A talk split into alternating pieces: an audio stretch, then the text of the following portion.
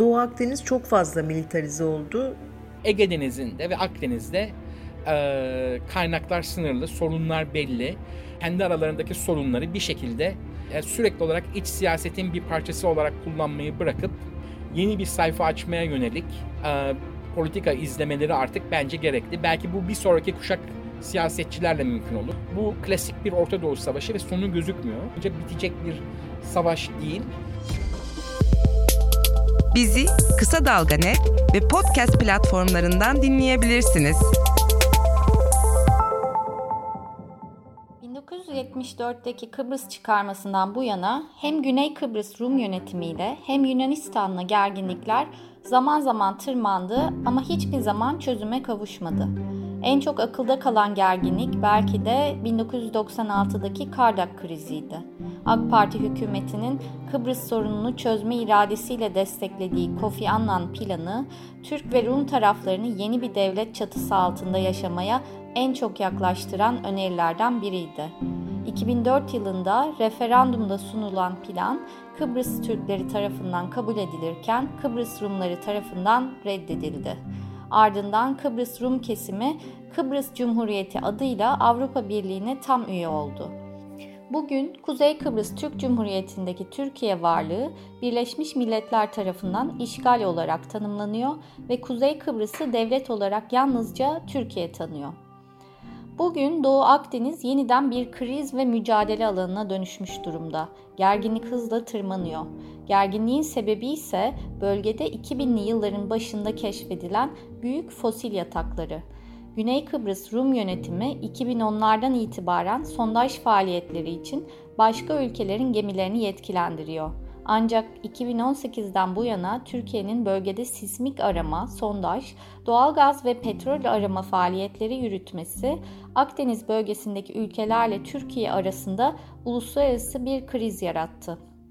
Türkiye 2018 yılında Güney Kıbrıs Rum Cumhuriyeti tarafından yetkilendirilen İtalyan petrol firmasına ait gemiyi engelledi. Ardından kendi gemileriyle sismik arama çalışmalarına başladı. İlk Türk sondaj gemisi Fatih ile yaptığı arama ve sondaj çalışmaları üzerine Güney Kıbrıs Rum yönetimi Fatih gemisi mürettebatı hakkında tutuklama kararı çıkarttı. Türkiye'nin Oruç Reis gemisiyle faaliyetlerini sürdürmesi üzerine ise Güney Kıbrıs Rum yönetimi Türkiye'yi korsan devlet ilan etti. Bu sulardaki doğal gaz yatakları ve vaat ettiği enerji de az buz değil. Öyle ki Güney Kıbrıs Rum yönetiminin izin verdiği Amerikalı enerji devi Exxon Mobil'e ait bir gemi 2018 sonlarında dünyada son 2 yılda bulunan en büyük 3. doğal gaz kaynağını buldu. Tabii bu süreçte Libya'da Birleşmiş Milletler'in tanıdığı Ulusal Mutabakat Hükümeti yani Sarraç Hükümeti ile sınırlandırma anlaşması imzalanması Türkiye'nin Akdeniz üzerinde elini güçlendirdi. Bu anlaşma Birleşik Arap Emirlikleri, Fransa, Mısır ve Güney Kıbrıs Rum yönetiminden çok sert tepkiler aldı. Son olarak Avrupa Birliği Konseyi Başkanı Charles Michel, Türkiye'nin Doğu Akdeniz'deki hukuk dışı petrol arama çalışmalarından kaygı duyuyoruz dedi.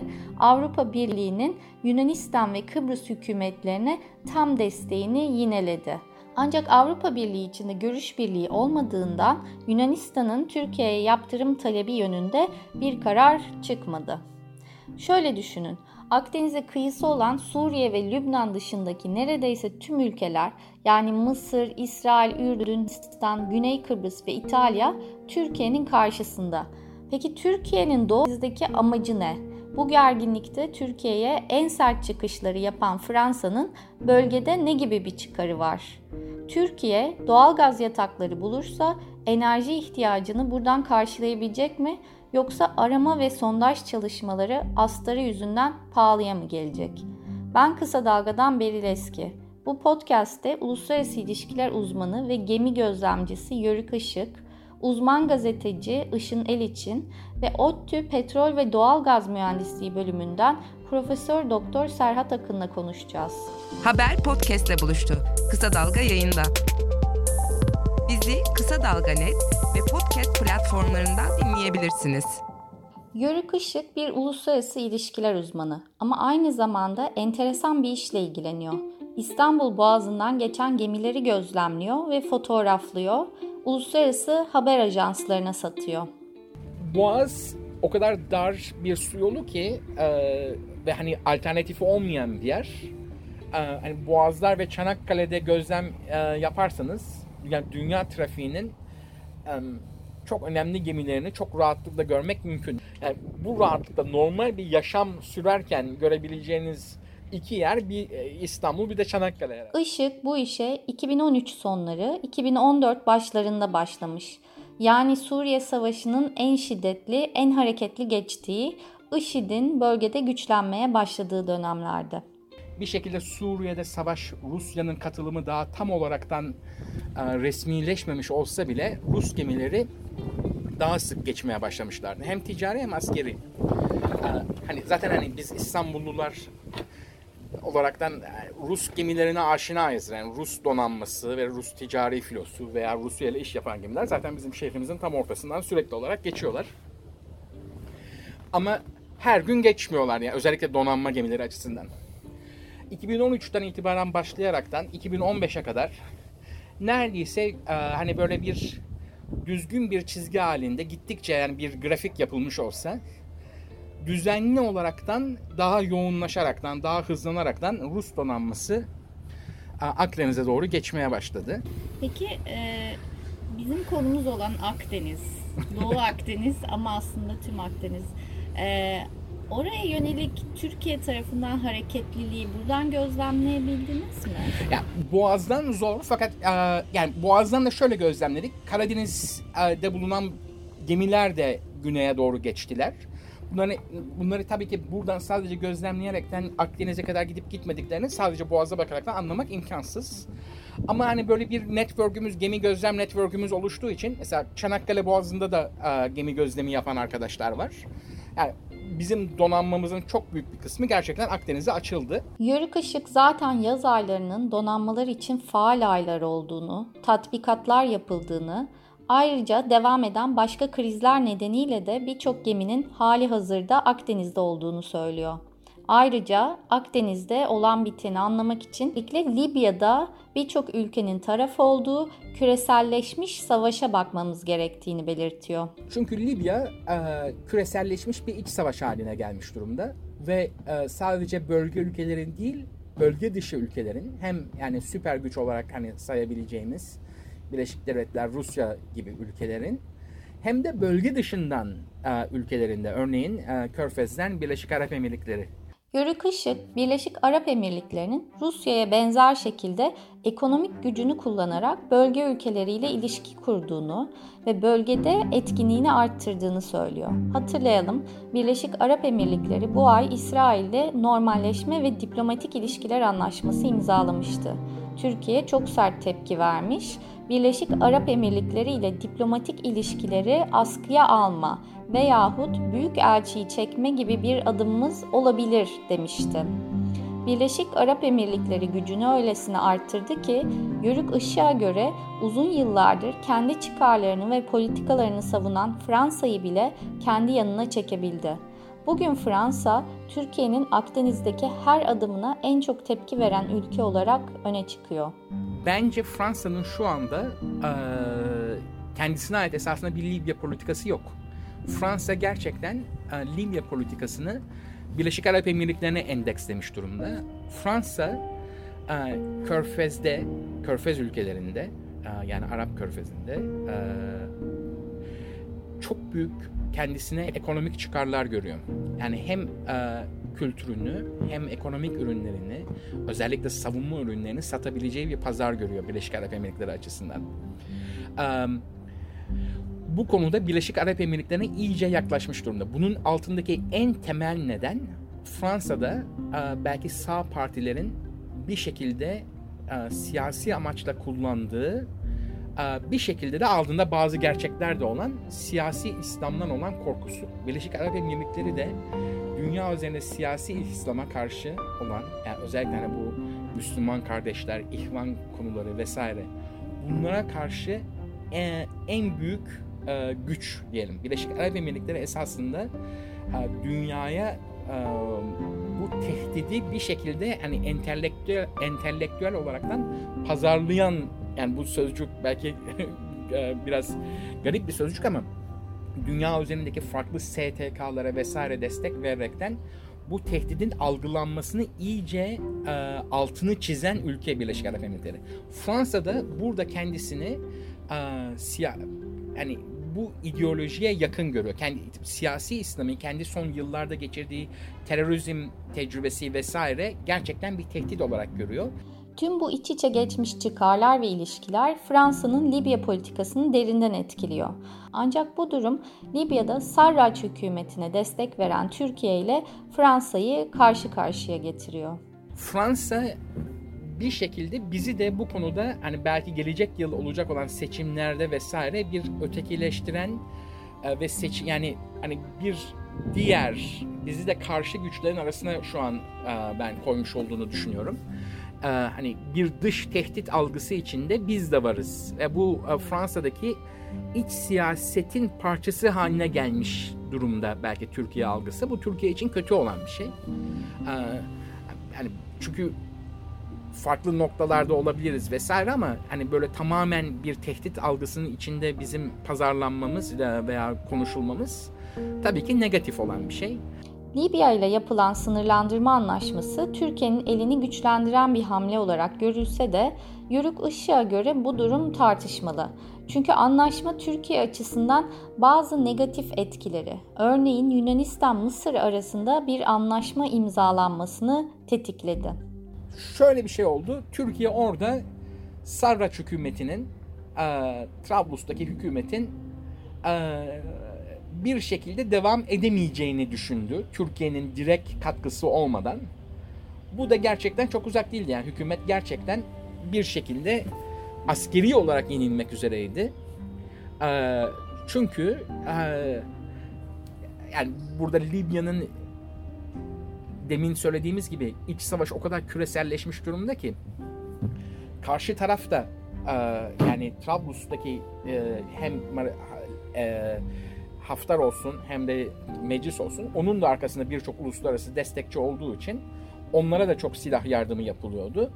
Bir şekilde Libya'ya olan katkısını yasallaştırmak istedi.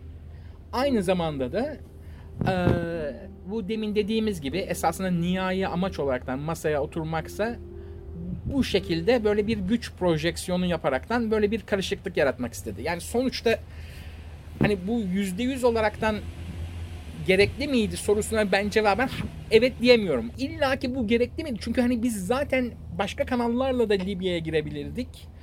O da olabilirdi. Ya bu artık şu anki hükümetin yaptığı bir tercih olarak görüyorum ben. Yani onu, onun dışında hani bu dışarıdan bakaraktan bu siyasi bir tercih yaptı hükümet. Deneyimli gazeteci Işın El içinde Türkiye'nin dış siyasetteki güç gösterilerine karşı bir blok oluştuğunu, hatta bu karşıtlığın yıllardır sorunlarını çözemeyen ülkelerin müzakere masasına oturmasına vesile olduğunu söylüyor. Müzakereye yumuşak güce dayalı politikalar, diplomasi rafa kalkalı epey oldu. Şimdi durum böyle olunca Türkiye'nin karşısına aldığı aktörler de güç gösterisi karşısında güçlerini birleştirerek e, tavır alıyorlar. Böyle böyle de Türkiye'nin karşısında çok geniş bir blok oluşmuş durumda. Yunanistan'la son gerginlik de aslında öyle. E, Ankara'nın Libya Ulusal Mutabakat Hükümeti ile deniz yetki alanlarının sınırlandırılmasına dair yapmış olduğu anlaşma ertesinde e, Yunanistan gitti İtalya ile ki her ikisi de Avrupa Birliği üyesi olmasına rağmen 43 yıldır anlaşamıyorlardı, çözemiyorlardı bu sorunu. Hemen anlaştı, çözdüler yani bu sorunu ve münhasır ekonomik bölge sınırlandırma anlaşması imzaladılar. Yunanistan bundan sonra da Mısır'la e, anlaşma yaptı. Bu anlaşma özellikle tabii Türkiye'yi çok e, rahatsız etti haklı da buluyorlar rahatsız olmasını işin uzmanları e, ve tepki göstermesi gerektiğini söylüyorlar ama buna mecbur biraz kalmış oldu. Yani böyle olmayabilirdi. Yunanistan'la Türkiye arasında evet e, epey uzun süreden beri Ege'den başlayarak Ege özelinde en çok da anlaşmazlık var. Çözüm bulunamadı ama e, bir bir şekilde bu noktaya gelmiş olması işi daha da karmaşıklaştırdı. Bizi Kısa Dalga Net ve podcast platformlarından dinleyebilirsiniz. Peki Türkiye derin sularda doğalgaz arayabilir mi? Böyle bir tecrübeye sahip mi? 2500 metreyi aşan derinlikteki sularda doğalgaz bulabilir mi ve doğalgazı çıkarabilir mi? ODTÜ Petrol ve Doğalgaz bölümünden Profesör Doktor Serhat Akın'a göre Türkiye'nin bu konuda tecrübesi var ve altından kalkabilir. En eskisi Silivri tarafında. Mesela şu anda da halen sondaj çalışmaları devam ediyor orada. Bu Kuzey Marmara doğalgaz depomuz vardır bizim e, deniz sondajları yapılan. E, orası var. Ondan sonra Karadeniz'de çalışmalarımız var. E, çeşitli yerlerde çalışmaları var. Türkiye Petrol'ün çok e, eskiden beri sür, sürdürdüğü bir şey bu. Bir sıkıntı yok yani o anlamda. Sondaj e, hani çok nettir. E, yani hani kara sondajı ile deniz sondajı arasında farklılıklar olmasına rağmen e, sonuçta kullanılan cihazlar aynıdır. Matkap, işte muhafaza borusu dediğimiz, e, ondan sonra sondaj kimyasalı dediğimiz malzemeler, e, bir takım ekipmanlar hep aynıdır. Deniz sondajının tek farkı e, işte bir jack-up kule ya da ne bileyim işte bir sondaj gemisi gibi farklı bir işte denizde yüzebilen bir platformun üstünde bir şekilde konulmuş olmasıdır bu cihazların. Yani onun dışında teknikler hep aynıdır.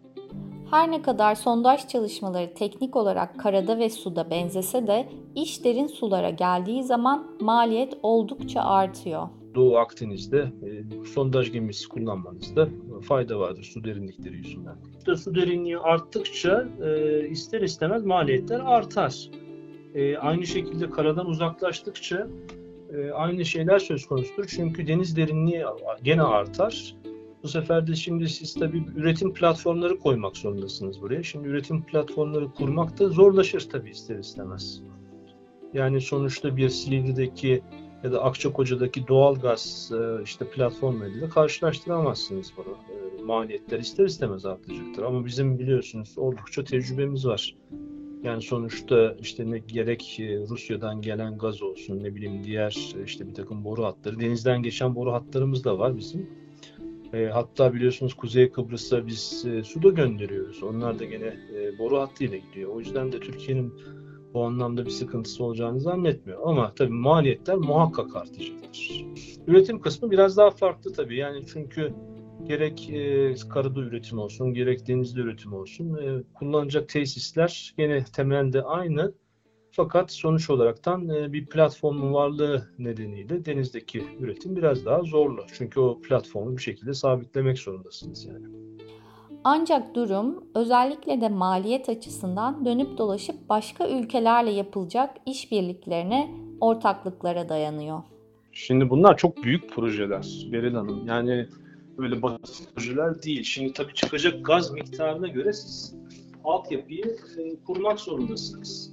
E, şimdi burada tabii diğer ülkelerle ortak yapılma e, hedefi ne bileyim bir İsrail, Güney Rum e, yönetimi ya da işte Türkiye'nin de dahil olduğu bir yapının kuvvetiyle sizin tek başınıza hareket etmeniz tabii ki doğal olaraktan fark edecektir.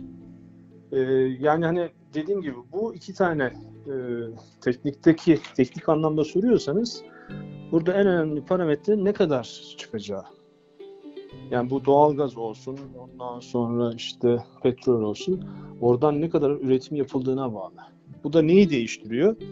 E, ister istemez boru hattının çapını değiştiriyor. Boru hattının çapı değiştiği için de sizin e, bu e, kullanmanız gereken teknoloji de biraz e, değişiyor. E, bütün bunlar zincirleme birbirini etkiliyor tabii. Maliyetin azaltılmasının bir yolu olarak da farm out yöntemine başvurulabiliyor. Bunu sonuçta devlet e, yapmadan zaten e, özel şirketlerin desteklemesi çok zor. İşte BP destekledi zamanında bu Doğu Karadeniz'deki açık deniz sondajlarını.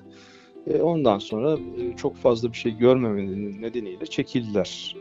Yani bu sonuç olaraktan maliyetlere dayanıyor biraz. Yani hani siz ekonomik olarak ne kadar güçlüyseniz kendinizi o kadar riske atabiliyorsunuz.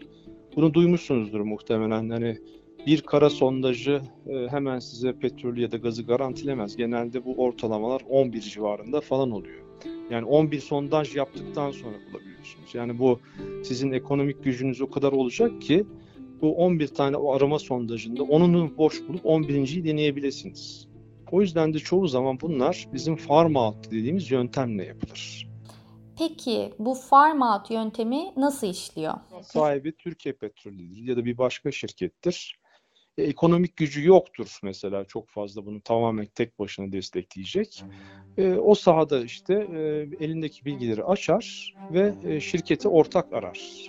Yani bu keşif yapılırsa işte şu kadarını siz alacaksınız, bu kadarını ben alacağım gibisinden bir anlaşma yapar. Bunlara farm out denir. Şimdi bu farm out çalışmalarını Türkiye Petrolleri eskiden çok yaptı. Yani hani sonuçta olaraktan Güney Kıbrıs Rum kesiminde zannetmeyin ki tek başına bunları yaptırıyorlar. Onlar da farm out yapıyorlar yani. Burada tabii işin ekonomik tarafı e, yanı sıra işin siyasi tarafı da devreye girdiği için biz farm out yapsak bile bizim farm out çağrımıza uyan e, şirket e, bulmak zor. Sıkıntı oradan kaynaklanıyor. Yörük ışıkta doğalgaz bulunsa bile bunun maliyeti sebebiyle kısa vadede etkili olmayacağı fikrinde. Garip olan yani burada özellikle Doğu Akdeniz'de Kıbrıs'ın çevresinde bulunan doğal kaynakların esasında çıkarılmasının inanılmaz zor ve şu an için ve yani yakın zaman şu an ve yakın gelecekte esasında ticari olarak hiçbir anlamının olmaması. Eğer e, siyasi uluslararası anlaşmazlıklar vesaire yoksa biz ne çıkarabiliyorsak bizim için iyi. Yani biz çünkü zaten her şeyi ithal ediyoruz. Ama bu tip siyasal anlaşmazlıkların olduğu yerde hiçbir devlet için özellikle çok derin denizden çıkarmak um, yani siz sonuçta yani Kıbrıs'ın çevresinde öyle yerler var ki yani şu an zaten siz satın alabiliyorsunuz. Orada doğal gazı çok daha ucuza satın almak mümkünken hem uluslararası bir kriz yaratıp bu yani bütün sadece Türkiye için değil bütün bu, bu, bu buradaki bütün devletler için oradan çok zorlanaraktan bunu çıkarmanın yakın gelecekte anlamı yok. Peki bundan sonra ne olacak? Gazeteci Işın El için şöyle açıklıyor. Şimdi Aydın Sezer'e göre mesela sırada Yunanistan'ın Güney Kıbrıs'la anlaşma yapması var. Ee, ve bütün bu adımlar ileride nihai çözüm için masaya oturulduğunda Ankara'ya karşı ellerini güçlendirmiş olacak. Böyle hamleler bunlar. E, Türkiye'nin manevra alanının daraldığını hissettikçe müzakere pozisyonunu güçlendirmek için yine askeri güç tehdidine başvurmak zorunda kalması da kaçınılmaz oluyor. Böyle ilerliyor. Bir kısır döngüden bahsediyoruz bu anlamda. Ayrıca e, yine Türkiye'nin Amerika Birleşik Devletleri'ne karşı Rusya'yı, Rusya'ya karşı Amerika Birleşik Devletleri'ni kullanarak kendisine alan açma e, konusunda da bir sınıra gelinmiş görünüyor. Hele de Amerika Birleşik Devletleri'nde yönetim değişirse Türkiye kendisini şu anda olduğundan çok daha yalnızlaşmış bir konumda tam tecritte bulabilirdi. El içine göre bu gerginlik tırmansa da sıcak bir çatışmaya dönüşmeyecek. Doğu Akdeniz çok fazla militarize oldu. O nedenle endişe etmemek elde değil. Ama e, bölgedeki gerginliğin sıcak çatışmaya dönüşmeyeceğini söyleyen Profesör İlhan Uzgel'in gerekçelerini ben çok haklı buluyorum. Son yazdığı yazıda vardı. Oradan alıntılamak da istiyorum. Diyor ki Uzgel, Rusya dışında bu gerginliğin bütün aktörleri ya Amerika Birleşik Devletleri müttefiki ya NATO ya da Avrupa Birliği üyesi. İşler içinden çıkılmaz hale gelince büyük olasılıkla Amerika Birleşik Devletleri araya girecek herkesin kendi bulunduğu yerde kalmasını isteyecek ve kimsenin tam memnun olmayacağı bir statiko kurulacak. Belki bunu da bilerek şu anda e, taraflar e, bu adım gelmeden önce e, maksimize kazançlarını kazançlarını maksimize etmeye çalışıyorlar. Belki e, bu kadar agresyon bölgedeki biraz da bununla ilgili. Yörük Işık'a göre ise hiçbir sorun askeri güçle tamamen çözülemez. Ege Denizi'nde ve Akdeniz'de e, kaynaklar sınırlı, sorunlar belli. Kaynakların e, ticari olarak başarılı şekilde çık- çıkması için de e, ortak kullanıma e, gerekliliği belli. Bir gerçek yani bu. Ee, aynı zamanda da hani genel olaraktan 2020 yılında 21. yüzyılda yaşadığımızı düşünürsek e, Türkiye ve Yunanistan'ın kendi aralarındaki sorunları bir şekilde sadece e, sürekli olarak iç siyasetin bir parçası olarak kullanmayı bırakıp e, belki duygulardan da biraz arınmış olaraktan yeni bir sayfa açmaya yönelik politika izlemeleri artık bence gerekli. Belki bu bir sonraki kuşak siyasetçilerle mümkün olur. Sanki sanki bir bir şekilde iki ülkede sürekli olarak birbirlerine oynuyormuş gibi gözüküyorlar bana. Libya konusu çok daha karışık. Ee, şu anda Türkiye'nin Libya'daki askeri e, operasyonu bir şekilde e, sınırlı da olsa esasında bence başarılı gidiyor. Burada e, ki en büyük e, tehdit diyelim veya negatif unsur bu klasik bir Orta Doğu Savaşı ve sonu gözükmüyor. Karşı tarafta bulunan kişiler, e, o, diyelim aktörlerin sınırsız imkanları var. Birleşik Arap Emirlikleri de karşı tarafın içinde olduğu için sınırsız diyorum.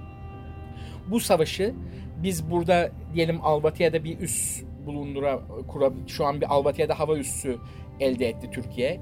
Misrata'da bir deniz üssü elde edebilir.